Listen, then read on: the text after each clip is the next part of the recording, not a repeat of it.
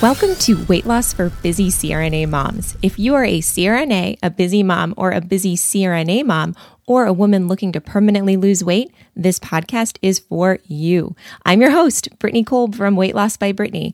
I'm a busy CRNA, mom, and certified life and weight loss coach. And like you, I not so long ago struggled to lose the weight and keep it off. But once I shifted my mindset and learned how I could use my brain to reach my weight loss goals, everything changed. I was able to lose 40 pounds and knew I had to share the secret with others. I'm here to help you achieve your permanent weight loss goals by uncovering what might be holding you back. Let's get started. Hi, guys. Okay, this is a super special podcast. So now that I'm kind of in this process of really trying to help foster um, a healthy relationship with food with my son. Um, and I read, you know, Raising a Happy Healthy Eater, which I uh, kind of give you guys some cliff notes from the book in um, episode 17. I also found my friend, Dr. Beth Conlon, who is a pediatric um, nutritionist, and she has a, a private pediatric and family nutrition practice.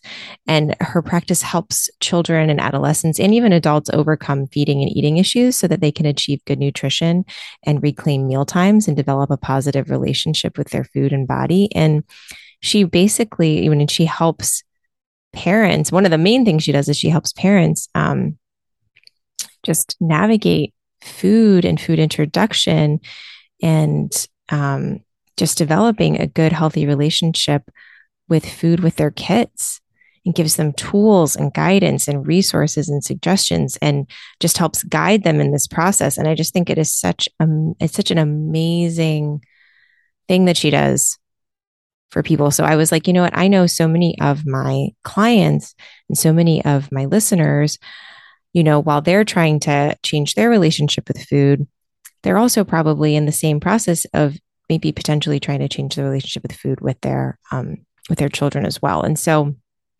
I wanted to bring her on because she's got she's got an incredible educational background.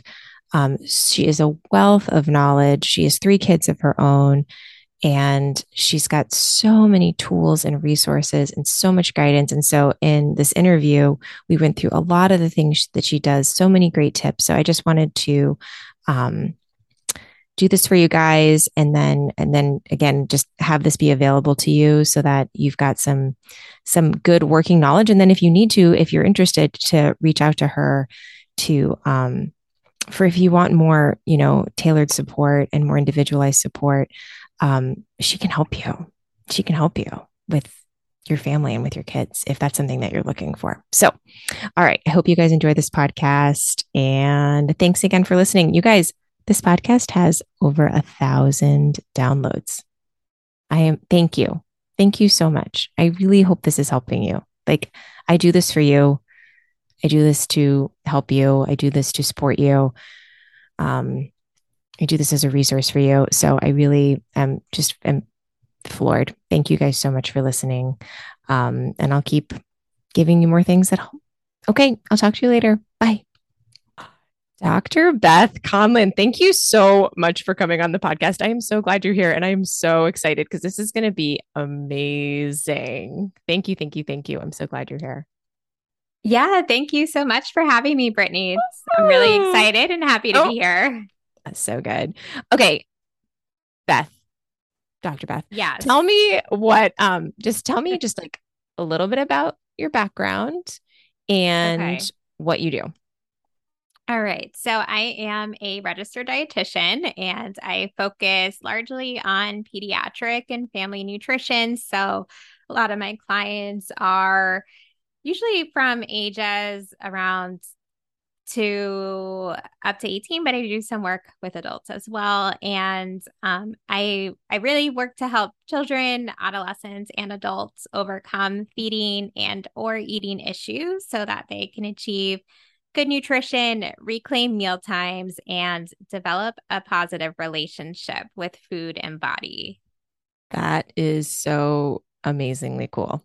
I love it so much. I feel like I feel like, and I know I've said this before, like, I feel like I help people kind of like break generational patterns of poor eating. You know what I yes. mean? And like, you're trying to help people also break those generational patterns with their kids, which is yes, phenomenal. So good. And just to make sure you have a just tell us about like your um the business that you have really quickly what the name of it is. Um and I will also link all of that information in the show notes, oh, just FYI. Okay. So if people need to get in touch with you, they have access to you.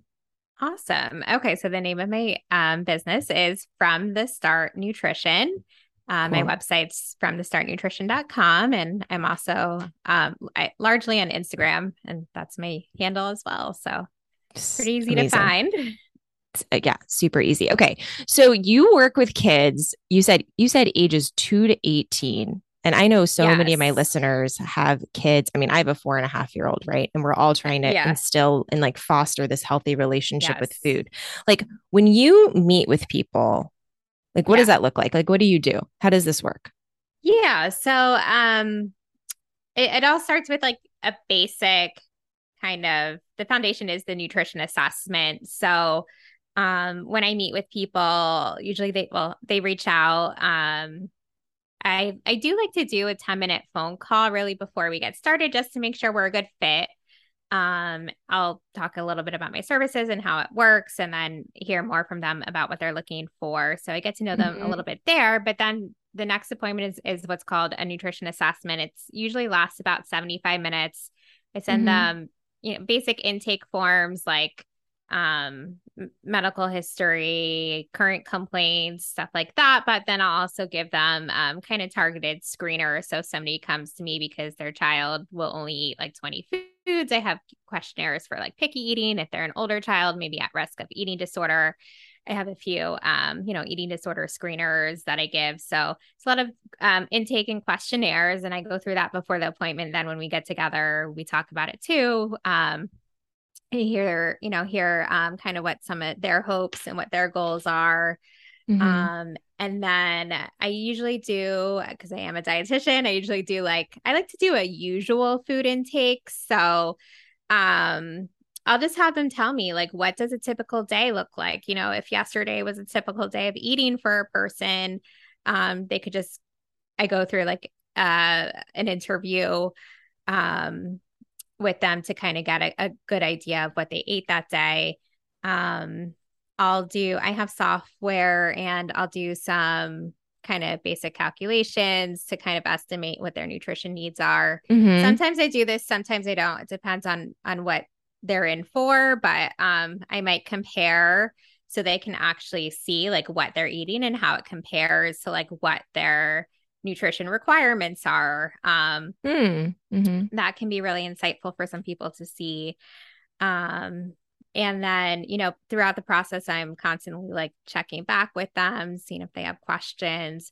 Um, and by the end, the the goal is really to do goal setting so that we're all we're all on the same page. I can tell them what I think is going on from my end and um, how they're feeling, and then we come up with some goals for them to, that are small, mm-hmm. kind of mm-hmm. small steps. I like to meet people where they are. So um I'm not I never for for in my practice, like if a person comes to me, they're not gonna walk away with like a completely revamped meal plan that they like need to follow the next mm-hmm. day. It's it's gonna be like a very small change to start with. And then usually we meet again in a week or two, depending on their needs and um see how things go and then build from there.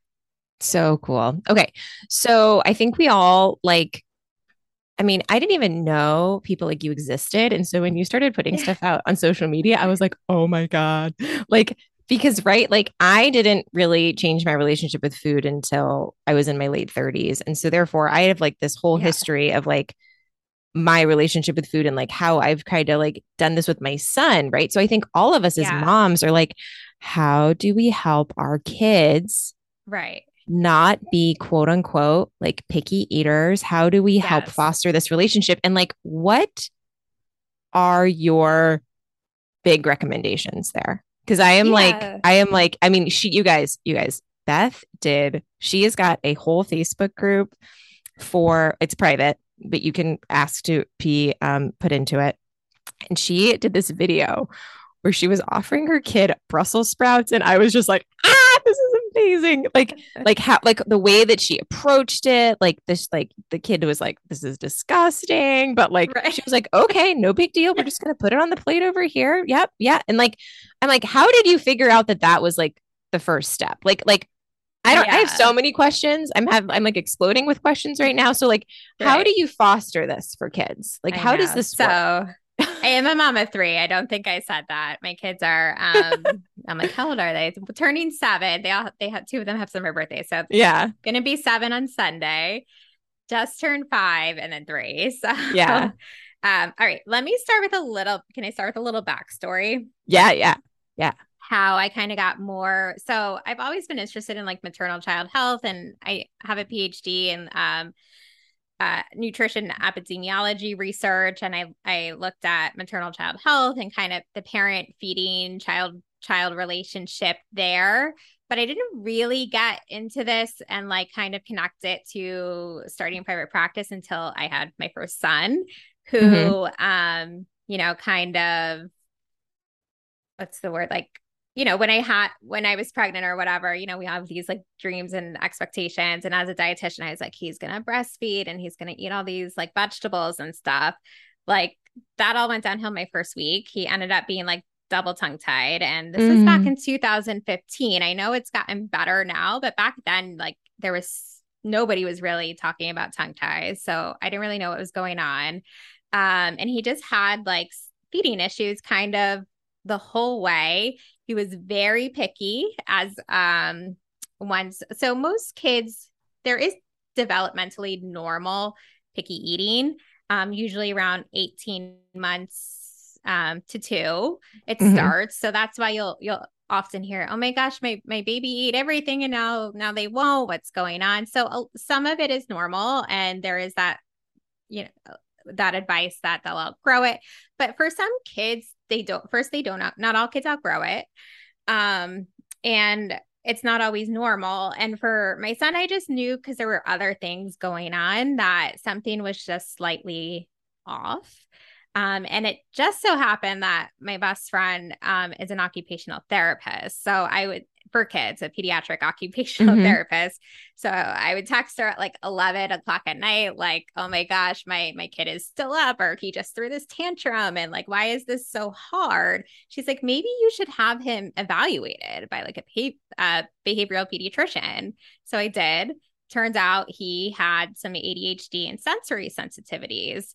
Mm-hmm. So uh, being a researcher and a dietitian, I like threw myself into it and it turns out that um a lot there's a lot of um sensory dysregulation sensory sensitivities are actually underlying drivers of picky eating. So it's not just the child it's not it's usually nothing a parent is doing. Um statistics show that less than 7 to 8 percent of um, picky eating or extreme picky eating is actually because of something the caregiver has like directly done to the child. And usually that 7 to 8% is is is like some sort of trauma. So mm. parents aren't doing anything wrong you know especially not intentionally right? They just may not be using the right techniques for their child. So for ryan i had to just learn different approaches that worked for him. So mm-hmm. when you see that video with me now with my youngest Eliza, who's a very adventurous eater, by the way, she's like, I got lucky with her. yeah, that's um, so great. Because um, Ryan would have run away from that Brussels sprout. He wouldn't have even like tolerated. He would have been like, "I'm going in the other room right now." Mm-hmm. Um, I, that was like culmination of years of me working also with like occupational therapy. Um, I did training and SOS approach to feeding, which um, is a tech is a feeding therapy approach that really integrates like nutrition as well as speech and um, occupational therapy. Um, and some behavioral psychology as well. So that's how I got there was really just by being a mom and I can say that I have 3 kids and they're all very different eaters. yeah. So what so like how did you navigate that with Ryan? Like all the research, all the information okay. that you had, like how does that Like, I mean, so this is I, probably I bet you so many people are like, I am that person. I am you. You know what I Yeah. mean? So that's so yeah, go ahead. So one of the best things I learned um, was from a child psychologist that we saw who taught us um, kind of this, I think it's a three-step process, um, three-step process to mitigate tantrums, but it works anywhere. So, or with anything really. So um, the first is just um, acknowledging that like something is going on. So it could be something really silly, but just acting like, oh my gosh, I'm so sorry that carrot sitting on the table has really scared you or made you made you anxious or something. So the 2nd Mhm. step is um kind of having that empathy. So it's like acknowledgement and empathy um for them even if it's so silly like even if you know you could do it with uh i'm mad at my sister because she took the barbie that i haven't played with in two years and i wanted Yeah. to happen to you know this is play with very realistic Yes. story you're telling. Yes, Yes. I yeah, uh-huh, for sure. um you you so acknowledgement, empathy. acknowledge Mhm. like oh i'm so sorry your sister did that like um you must feel very and then kind of practice learning different feelings and like there's actually which sounds silly to me to practice but there's actually long lists of vocab you can arm arm yourself with to know um you know that i'll just use frustrated that must be very frustrating. Um and then so coming at them from like kind of like an acceptance place and empathetic place labeling which also teaches young kids how to label their feelings. And then you can come in and be the parent and, and kind of guide them through the situation. Like Mhm. um you know i really get it. I'm here for you. I love you. Uh, and then but phrases are kind of a big like good tool. But you know um your sister's going to play with that for a minute and then you're going to play with it. You need to wait your turn. And you know the child might tantrum still and you can let them. That's okay. Um they need to learn how to regulate themselves in those situations. So the same thing with food. Like i'm sorry this carrot is really scary to you. Um that must not feel good inside. You know how can i help you um not be so scared? What can i do? You know and if they don't know how to communicate what you can do for them you can give Mhm. them some ideas. Do you want me to put on the plate over there?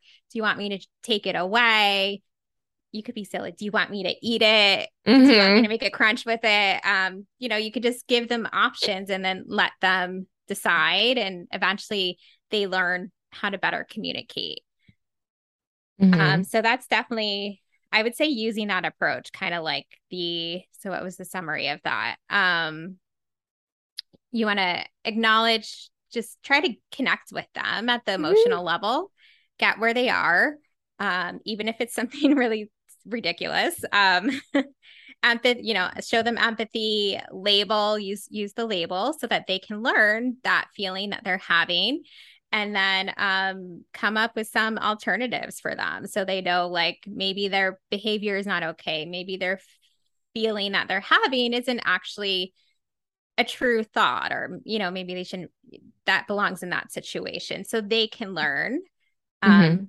over time how to handle it later. So for for with episodes like food my son didn't like i would do that over and over again. And eventually like if if it's the carrot that he used to be afraid of after doing that so many times um he learns how to talk about it then. And then once he can kind of talk about it he didn't mind it sitting there so much and and on the table. So I, I could leave it say near him or even eventually on his plate. And he would be kind of like you know blah about it but instead of having a tantrum so that's a huge win um so I know it's not a typical approach that people would think of, but um that was super helpful for me.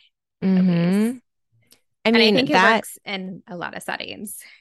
yeah, for sure. Yeah, a hundred percent. It seems it's like very um like my kids in a Montessori school. So it's Yeah. very like, you know, acknowledge feelings, like get on their level, Yes. like empathize and like don't don't like always validate their feelings, like don't belittle them or dismiss them. Like everything Yeah. that they're thinking and feeling is real and like trying to help them like have some emotional intelligence for sure. Um, right. That's yeah. so, super important. And So I you- loved. it- yeah. Oh, go ahead, Beth. Yeah, go ahead. I ahead. was going to say, yeah, if you do it, then you've probably seen it too. Like you can almost see if they're like really upset or crying. As soon as you give them that validation, they they almost pause. Even if they do you notice that? They Mhm. kind you can see the calm on their face, even if they Mhm. continue to tantrum after that. But mm-hmm. They're like, I, am seen, and I'm being Yes. heard, and and it, my mom is gonna love me even though I'm having this tantrum, exactly. which is Yeah. like so like so securing for them too. It is. Um, so then I guess because that video with the Brussels sprout, I'm telling you guys, everyone go and watch this video. It's so amazing. like how so is that I just read Raising a Happy Healthy Eater and the podcast that's going Right. to air prior to this one. They re- they kind of mentioned the same thing. It's like you put the food on their plate. Like it's all about exposure and like and like Yes. tolerance and like eventually if they'll put it on their plate, like maybe they'll eat it someday or Mhm. maybe they'll like put it in their mouth. And like right. so in that video, just give a synopsis of the video and then if you don't mind, please, and then just like what your rationale is behind that um Yeah. that uh tool that you kind of used in Okay. that um So there was a few things going on in the plate. So the first thing I did was I was making Brussels sprouts for my husband and I. Um, and I wanted to introduce it to my daughter. Um, so one great rule um is to when you are introducing a new food to introduce it with some of their like foods you know they'll eat most of the time. They're familiar foods foods that, that they're not scared of they're not going to run away from. And this is true even for children who only eat five foods. Um you would serve it with whatever combination of those five foods you you want to at that meal. Um so I she had familiar foods on her plate. And then another um, a common mistake people make when introducing kind of those you know foods like brussels sprouts or broccoli or something that a lot of kids are like grossed out about of is mhm. they serve too much which is intimidating um, to them right Mm. because um, first of all we have to always remember that toddlers and preschoolers their portion sizes can be like a quarter to one half of an adult so what we think is a normal portion for us um, is even less you know is, is a lot less for our kids Mm. um so I, I think i served like a little piece i just served a little piece of the brussels sprout that was it on the plate with something i knew she she liked um so then um you know i served it to her and i think you could see her yeah she goes that that's disgusting It was so cute. She had such a cute little voice. I just She wanted. She was like, "That's disgusting." And then what did you do? um so then uh, you know i try to stay calm. It was kind of Mhm. funny too. I try not to laugh. You kind of just want to you know make don't make a big deal out of it. Mhm. and then give her what did i do? Give her her options as as her outs like oh you don't like that. You think that's disgusting. Okay. Um do you want to put it on this plate over here? So Mhm. um that's another tool is kind of having like a um sometimes i call it like a do i do not like this plate. It could be a napkin. It doesn't necessarily have to be a plate. Um consistency is better for kids because then they learn um that that's the i i don't like it plate. Um and it's their out right? You can then take a piece of the food they don't want to eat and they can put it on their do not like it plate. Mhm. um, which from an exposure perspective, which you mentioned earlier, has benefits because eventually I think I had to do it for her in the video. But if I did it a couple times, she might actually start doing it herself, which is then touching, right? She goes from like not even being able to kind of be near it to now she's picking it up and moving it herself, which is a big step um, in getting and learning to like a new food. I see. And I think that is like one thing that people are just like, oh, like I, this is how I would be. I'd be like, oh, kid just doesn't like Brussels sprouts. Like, try it once. Yeah. He doesn't like it. He's not going to eat it. But like, it really does take a child's brain. I feel like a certain like a number of exposures just to like look at it and be like, this is food. I'm supposed to eat this. And then, oh, it's totally yes. different texture. I've never eaten anything like this with these layers and leaves, and it's white on the inside and it's green on the outside. And then I crunch into it, and some of it's crispy because it was sauteed and it's a little warm, and layers come off. And then, like, processing it in your mouth, like, it's such a you know the repeated exposure thing I, I was just like floored when i read that that that yeah. idea. And then, yeah, it's like, it's, and it's a win if it stays right. on the plate. It's a win if it's they even pick win. it up and touch it. It's a win if they even talk about it. Right. Right. Yeah. Like, like don't, don't belittle that. And it, so in right. your experience, I mean, how many exposures does it take for a kid to like put something in their mouth? Right. It obviously depends on the child, but um anywhere from 10 to 20 um up to 30 or or more times for more extreme picky eaters. Mm-hmm. And putting in the mouth could be just touching their lips, licking, kissing. Um, it could be chewing. It could be swallowing. So any of those are are considered great. Um, you know, we need to be realistic in our expectations. I mean, a lot of I, I feel like a lot of friends I have like still kind of shudder at Brussels sprouts, right? Like so right. you have to be realistic in what they might be might do and it depends on the child but yeah it could be anywhere from 10 to 20 to 30 more times really mm-hmm. um so yeah I, anyway okay that's amazing i would say my que- like another question i have is like what do you think like the number one thing people don't really realize when they're trying to help their kids like have a better relationship with food like what would you what do you most often like recommend? Like what do you feel like helps people the most? Or are you just really individualized in each family and whatever their situation is and yeah um i mean if i had to choose one i think honestly i think routine is is pretty mm. key yeah um, tell me about that children just tend to really thrive on things that are familiar, including their days. So they like to have their schedule. You know, they wake up at certain times, they expect breakfast at a certain time, they usually have snack at a certain time, and so forth. Mm-hmm. Um, so having consistency in that can be really important. Having consistency in kind of um, where the eating location, um, whether it's the kitchen, whether snack time is at the kitchen table or on the living room couch. It's it's kind it's more important to be consistent for them because mm. that creates a sense of familiarity.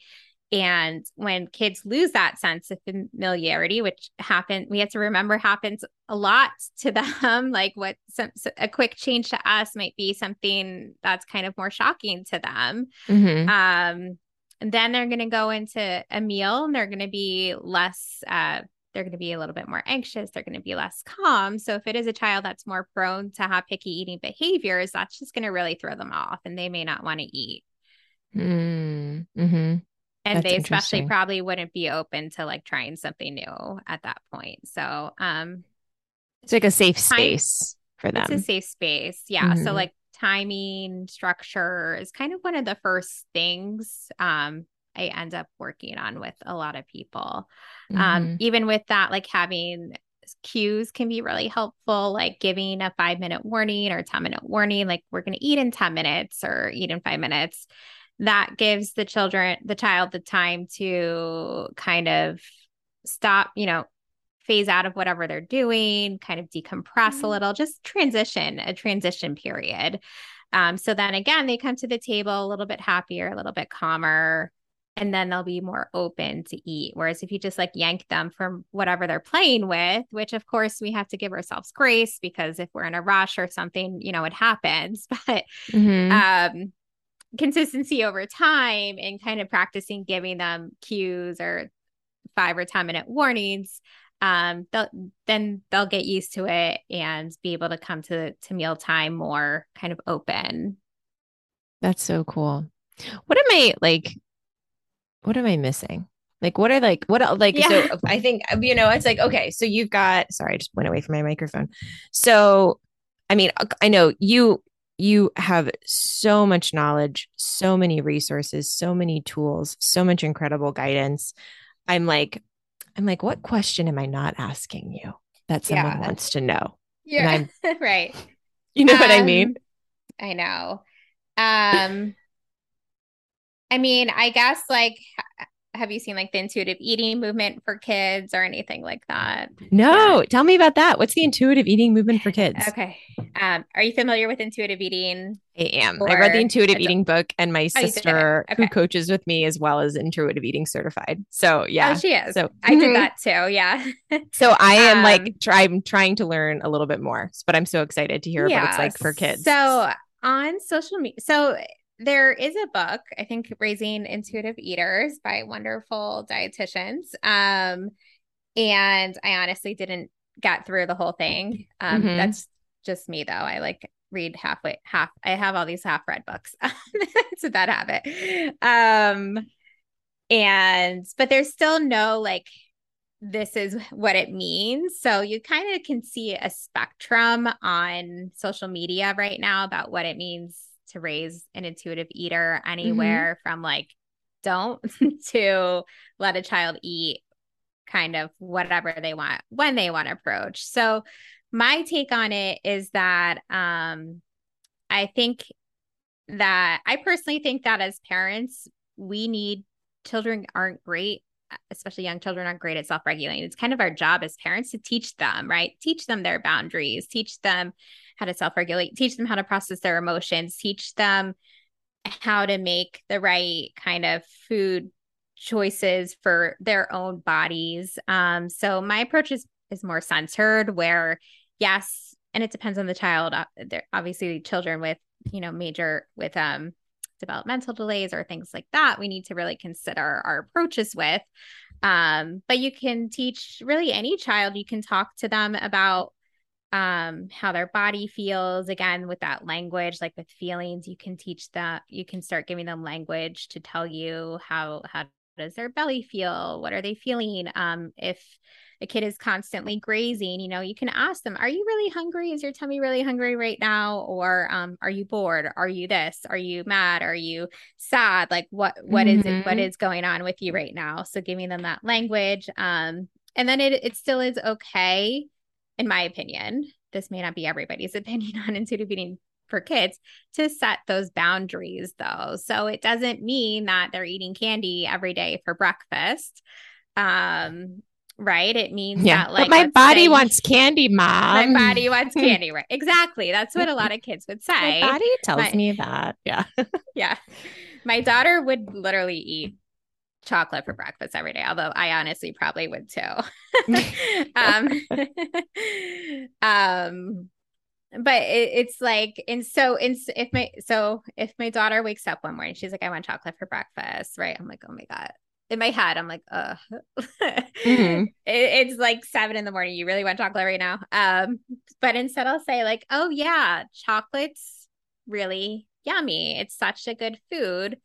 Um, but we're not serving that right now. Like we're having mm-hmm. waffles and fruit or whatever it is you're make you want to make them for breakfast for breakfast. So why don't we have a piece of chocolate a little bit later with your snack? Um so just changing that language a little bit from being like no you're not having chocolate it's breakfast. Yeah. You can't eat it or chocolate's bad you can't eat it for breakfast. It's again validating them. Yeah, chocolate's great. Yeah, chocolate's know? pretty delicious. I get it. It's Wouldn't it be cool good. if we could eat chocolate for breakfast? Yeah, it's not available yeah. though.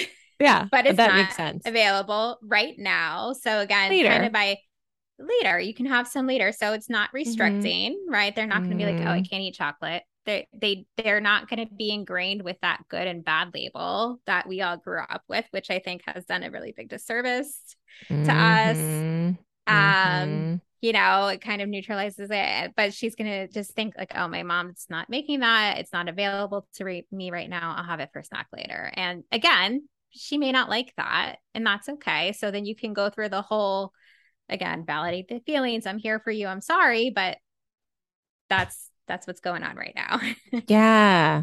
Yeah. I think that, that makes so much sense. Like, not having to put like a restriction behind it, right? Because I feel like I mean, even for so many of my clients, they're just like, yeah, like we just weren't allowed to have that in the house. So, like, if it was available, we went crazy with it. Like, we would overeat it because it, we didn't know we were going to get it again.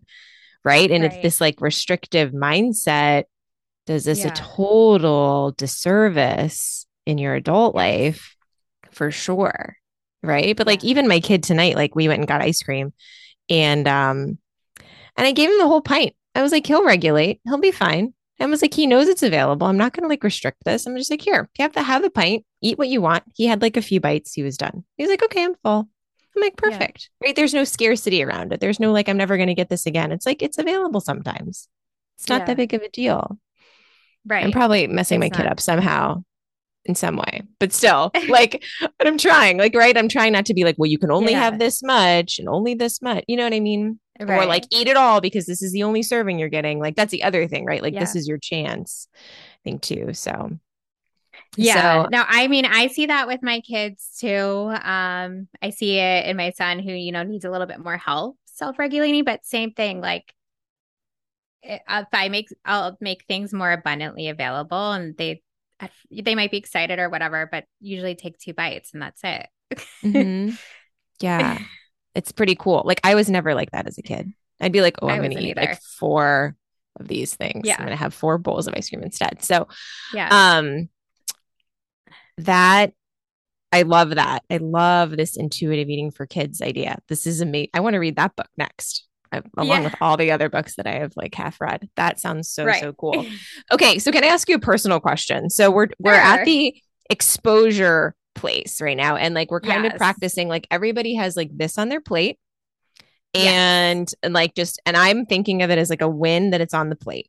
And then sometimes we kind of mess around with it. Like we're playing with tomatoes. Like my son used to eat tomatoes like whole pints full of tomatoes and now he won't yeah. touch them which is so interesting. So and i'm growing a bajillion tomatoes. So i've got everyone's got a tomato and we like we're playing with like popping them in our mouths and like and like having the juices fly everywhere. And i'm like but he still won't i'm like like I'm like, what about like so at this point, how do you transition from it's on your plate to like getting yeah. them to even like and to pick it and they're picking it up to like getting them to taste it without being like just taste it damn it like just just like give it a lick just like like how do you make that transition yeah because i feel like First that's where i'm stuck right now yeah. First of all, if you do say those things, I've I say them too. Sometimes you just say it. It's okay. So again, give yourself, you know, grace if something comes out and you're like, oh, I shouldn't have said that, but it's fine. Yeah.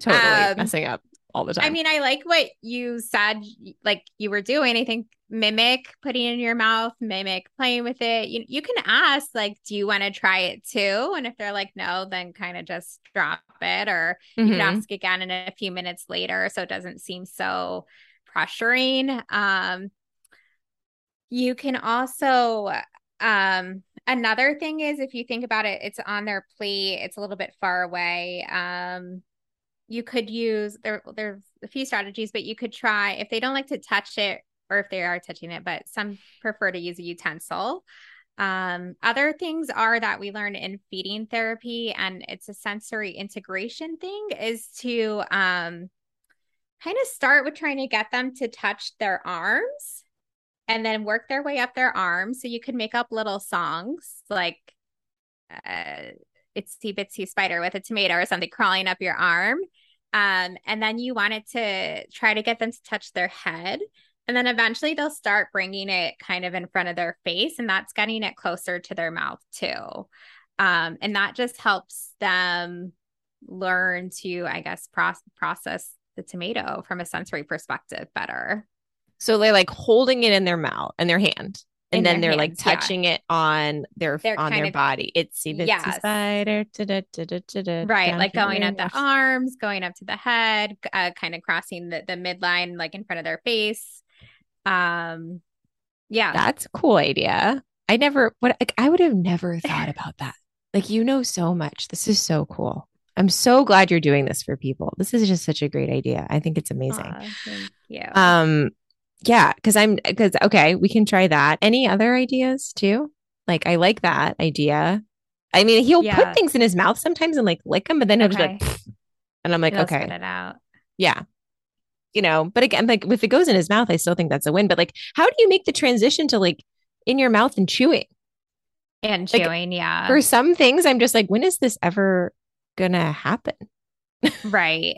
Yeah, it's tough. I mean, it is tough. You just need to have patience and kind of let them, I think, open up for themselves. It really, for most kids, it does happen usually by age six or seven. They'll get more Mm, adventurous or more, um, you know, willing to try or at least eat things. Um, you can also, again, give them an out. You can say, um, you could try to make a game out of it or make it fun. You know, let's um, can you try to put this in tomato in your mouth and squirt it? And then if you don't like it, you can spit it out. Um, like teaching Mm. kids actually it's okay to spit, um, especially for pickier eaters, can be really powerful because then they know if they put something in their mouth and they don't like it, it can come out of their mouth. I mean, that sounds that makes sense, Beth. Yeah. I'm like listening to you and I was like, oh my gosh, what a relief that would probably be for him Yeah. to think, well, just Yeah. because it goes in my mouth doesn't mean, and I'm not going to be like punished or like scolded or not, you know, not that I punish or scold him for these things. I'm not going to have like, Right. because I think my automatic reaction used to be like, don't spit that out. or like, you know, or like, Well, or sometimes it gets spit like eh, crazy Yeah. places, you know, but that makes perfect sense. Like, yeah, if you take a bite, you don't, and Yeah. then you, it's, it's totally fine.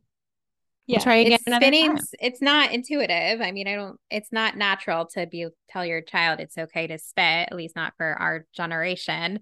I don't Yeah. think. Um, I mean, I think it's a little gross, but Yeah. it is it is helpful. And I started doing it with my kids. And you can also set boundaries, right? You don't want them to be spitting everywhere. So you could say, let them know, like we can spit when we're in our home Mhm. and you're trying new foods or something and this is your spit plate or spit napkin or something but it's not always a you know appropriate I don't whatever whatever you want to say Mhm. like maybe to be more mindful when you're out places or something like that Yeah, that makes sense. i mean i guess they could always sense. still spit it out but you know you kind of want them to feel like they could spit something out there out too but maybe tell them to use a napkin or something more discreet Mm-hmm. Mm-hmm. Oh my gosh. This is So, amazing. um, You're amazing. Thank you for What, doing um, this. oh yeah, this was great. What um what kind of things do you hear from from your clients and your groups about like feeding their kids? I mean, I think the biggest thing for them, for a lot of them, is just like, it's like, well, my family won't eat XYZ. So I'm stuck eating these other things. And I think when you get into like a habit of like, I'm going to eat chicken nuggets all the time and I'm going to eat pizza all the time because I know my kid's going to eat that. Like, I think it's, I think it's trying to find for them personally in like their weight loss journey, it's like trying to find foods that work for them, but also work for their family. I think is like a big thing. And Yeah. then, and then as far as, as far, we don't really get too far into like trying to correct the kids thing. So that's not my realm. Like that's why I'm talking to you because I don't know anything about that. I, I mean, I'm just like, at least like at a minimum, you're modeling like eating Yeah. new things and they're getting exposed to new things. Um, but like finding foods that work not only for them and Yeah. like their protocol that I kind of put them on, but also um, what is going to work for their kids as well. So like we work really hard together to do that. And I know you've got like a ton of recipes and like for that, for my, for my, um, but they, but then here, here, let me, I, you were like, are you going to edit this? And I was like, no. And I'm still probably not going to edit it. So let me backtrack. Here's the other thing that I hear from my clients is just like, they're like, I see what I'm doing when it comes to emotional eating and when it comes to overeating and when it comes to boredom eating and habitual eating patterns and belief systems around food and like over desire for things. They're like, I see that in my kid and I just don't want that to be there. And like they're, they feel so lost because they're like, I don't know what to do to also help my kid have a better relationship with food, right? Because, like you said, it's not intuitive. If you weren't raised that way and you weren't developed that way and you don't inherently just eat food when you're hungry and stop when you're satisfied and not overeat and not you know, emotionally eat. Like it is not an intuitive thing for some for someone to then mm-hmm. teach that to a young child. Especially right. when you're trying to change your relationship with food and you're like already have raised them a certain way. They already have patterns that you've adopted, that they've adopted, my clients have adopted for so long. And now they're trying to break them, not only in themselves, but in their kids yeah. too.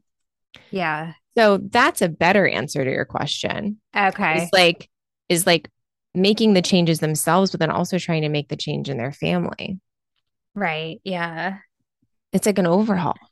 You know, it they is. start with themselves. It's, it's like baby steps and then trying to, and then they're like, well, you know, I also see this and I don't want this. I don't want the same thing to happen to my son or my, or my daughter yeah. because like my, my mom was like this and my grandma was like this. And now I'm like this and now my kids like this. Right.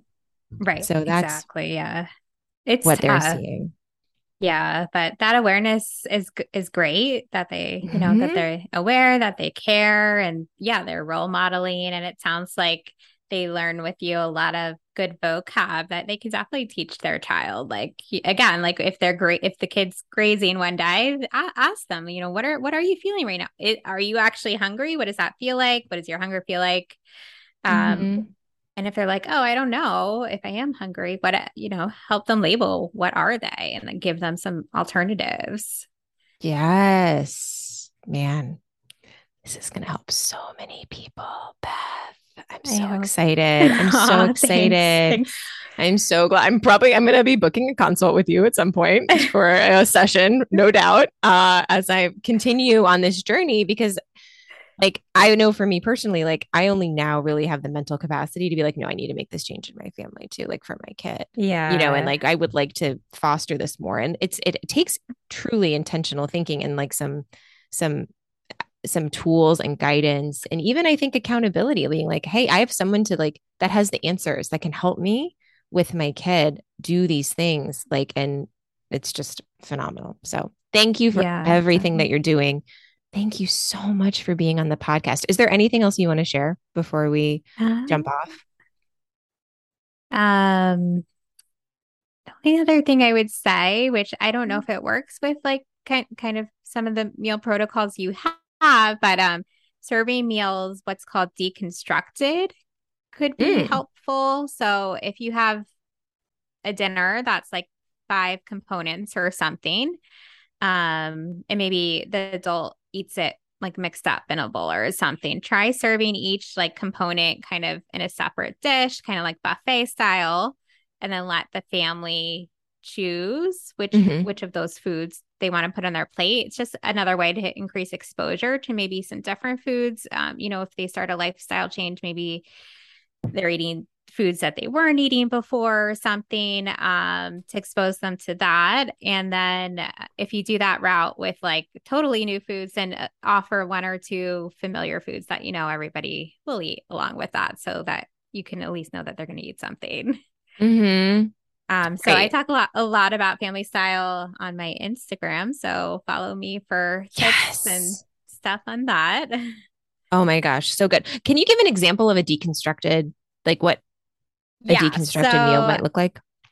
Um, I guess a simple example, which we do all the time, is like I like to eat like a a, a burrito bowl. So like I'll do like rice, chicken, you know, all kind of mixed up in my bowl. My husband will do that the same. But for mm-hmm. deconstructed, we would just put out the rice in one dish. We would put the meat in the, another dish. We would put the tomatoes or whatever we have in another dish. The salsa goes in another dish. So then they're all, and then you have the separate dishes um, mm. And then you can serve them as a buffet kind of, or you could put them all in the middle of the table and like pass them around, which is another great thing to do, especially if kids are a little bit older.